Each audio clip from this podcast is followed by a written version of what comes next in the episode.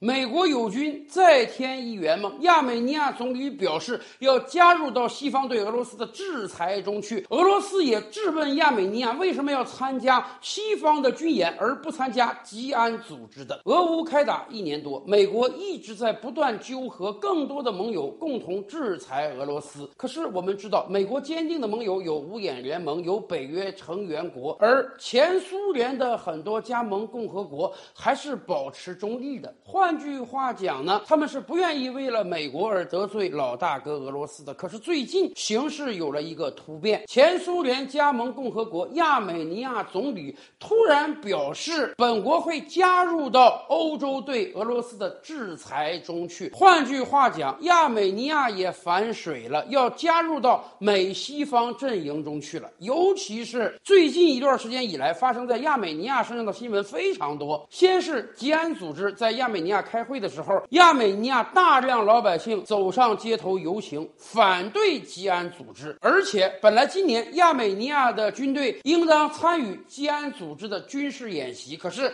亚美尼亚表示说：“对不起，我们不参加了。”不但不参加吉安组织的演习，亚美尼亚反倒有可能参加西方的军事演习。这等于赤裸裸的告诉俄罗斯，亚美尼亚再也不是俄罗斯的小弟了。亚美尼亚要正式投诚到。到美国了，这是为什么呢？此前的节目我们就跟大家分析过啊，前苏联出来这十五个加盟共和国，有像波罗的海三国呀、乌克兰这样的和俄罗斯有深仇大恨的国家，也有像白俄罗斯啊、哈萨克斯坦这样关系和俄罗斯非常友好，甚至有可能结成俄白联盟的国家，还有一些国家和俄罗斯的关系啊，表面上很友好，但是有点若即若离的感觉。被别人一拉，就有可能拉过去。亚美尼亚就是其中之一，而且亚美尼亚这次脱离俄罗斯也是有导火索的。导火索呢，就是亚美尼亚和阿塞拜疆的关系。任何一个大国解体之后，说实话，新生的小国家都会因为领土啊、财产啊发生纠纷。比如说俄罗斯和格鲁吉亚之间的矛盾，俄罗斯和乌克兰之间的矛盾，包括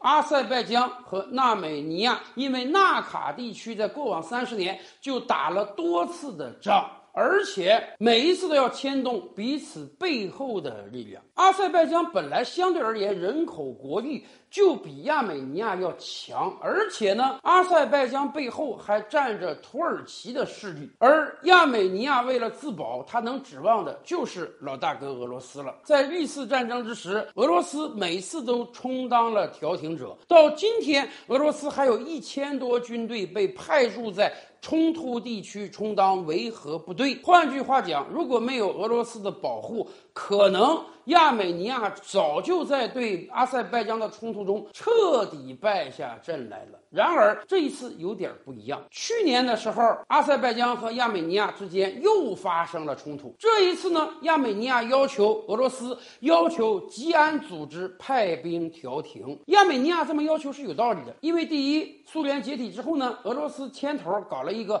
准军事同盟，叫集体安全组织，这和北约很相似啊。意思是，任何一个成员国，如果你遭受到了外敌入侵，那么吉安组织要出兵帮忙。所以亚美尼亚说，我现在遭受到了阿塞拜疆的侵略，你吉安组织是不是要出兵啊？而另一方面呢，咱们清楚。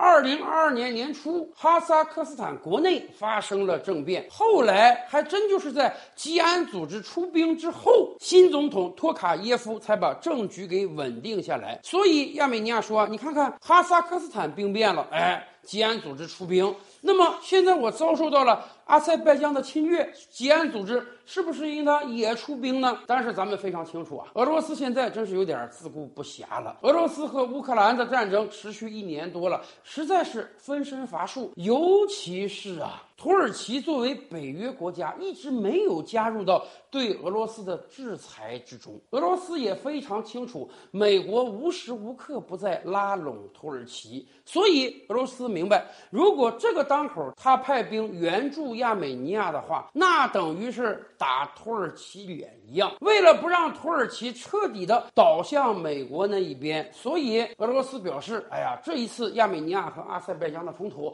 他就不出兵，不调。”调停了，希望双方不要把事态扩大。就这样，亚美尼亚觉得自己被出卖了。你看。多少年以来，我都拜俄罗斯为老大哥，结果兄弟这面出事儿了，你不过来帮忙啊？你任由阿塞拜疆对我进行侵略，所以亚美尼亚就想另抱一条大腿。而这个关键时刻，那美国当然得出手啊！我们知道，多少年来哪个地方有战乱，哪个地方有政变，一定少不了美国人的身影。